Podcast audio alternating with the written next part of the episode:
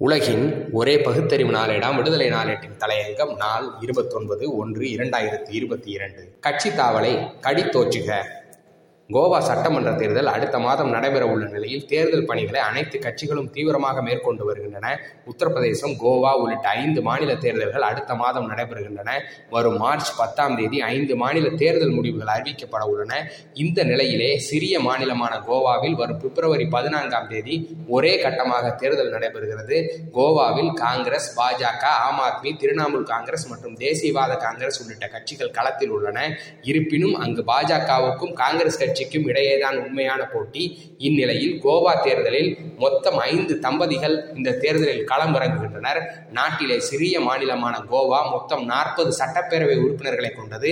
இதில்தான் இப்போது ஐந்து தம்பதிகள் போட்டியிடுகின்றனர். இவர்கள் பத்து பேரும் தேர்தலில் வெற்றி பெற்றால் இவர்கள் மட்டும் கோவா சட்டசபையில் இருபத்தைந்து விழுக்காடு இருப்பார்கள் பாஜக சார்பில் நான்கு தம்பதிகளும் திரிணாமுல் காங்கிரஸ் கட்சி சார்பில் ஒரு தம்பதியும் தேர்தலில் களம் இறங்குகின்றனர் கணவன் பாஜக சார்பிலும் மனைவி சுயேட்சையாகவும் களமிறங்குகிறார். தற்போது ஆளும் பாஜக அரசின் சுகாதார அமைச்சராக உள்ள விஸ்வஜித் ராணே அம்மாநிலத்தின் வல்லபாய் தொகுதியிலிருந்தும் அவரது மனைவி தேவியா என்பவர் போரியம் தொகுதியிலிருந்தும் பாஜக சார்பில் போட்டியிட்டிருக்கின்றனர். இந்த போரியம் தொகுதியில் காங்கிரஸ் சார்பில் தேவியாவின் மாமனார் காங்கிரஸ் சார்பில் போட்டியிட இருந்தார். இருப்பினும் கடைசி நேரத்தில் அவர் தனது வேட்புமனுவை திரும்ப பெற்றது குறிப்பிடத்தக்கது. அதேபோல் பனாஜி சட்டமன்ற தொகுதியில் அடனாசியா மான்சரேட்டேவும் தாலிகாவ் தொகுதியிலிருந்து அவரது மனைவி ஜெனிஃபரும் பாஜக சார்பில் போட்டியிடுகின்றனர். இவர்கள் இருவரும் முன்பு காங்கிரஸ் கட்சி சார்பில் போட்டியிட்டு வென்றிருந்தனர். கடந்த இரண்டாயிரத்தி பத்தொன்பதில் இந்த தம்பதி உட்பட எட்டு சட்டமன்ற உறுப்பினர்கள் அப்படியே காங்கிரசிலிருந்து பாஜகவில் இணைந்தது குறிப்பிடத்தக்கது.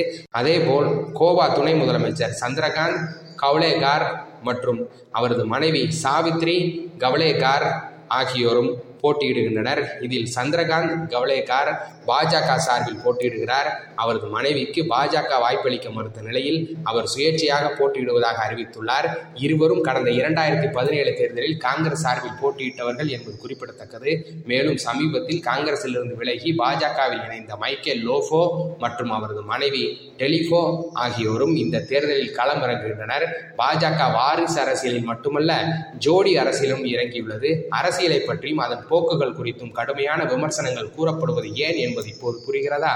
அரசியலுக்கு கொள்கைகள் தேவையில்லை பதவிதான் முதலும் முடிவும் என்று ஆன நிலையில் இது போன்ற புழுதி கூத்துகள் தான் அநாகரிகமாக நிர்வாணமாக கேவல ஆட்டம் போடும் ஒரு கட்சியிலிருந்து அதில் போட்டியிட்டு வெற்றி பெற்ற நிலையில் கட்சி மாறும் கேவலம் சட்டப்படி தடுக்கப்பட வேண்டும். குறிப்பிட்ட எண்ணிக்கையில் கட்சி மாறினால் குற்றம் இல்லை என்பதெல்லாம் மோசடிகளுக்கு தங்க பூண் போடுவதாகும். இதற்கு ஒரு முடிவு தேவை. நன்றி. வணக்கம்.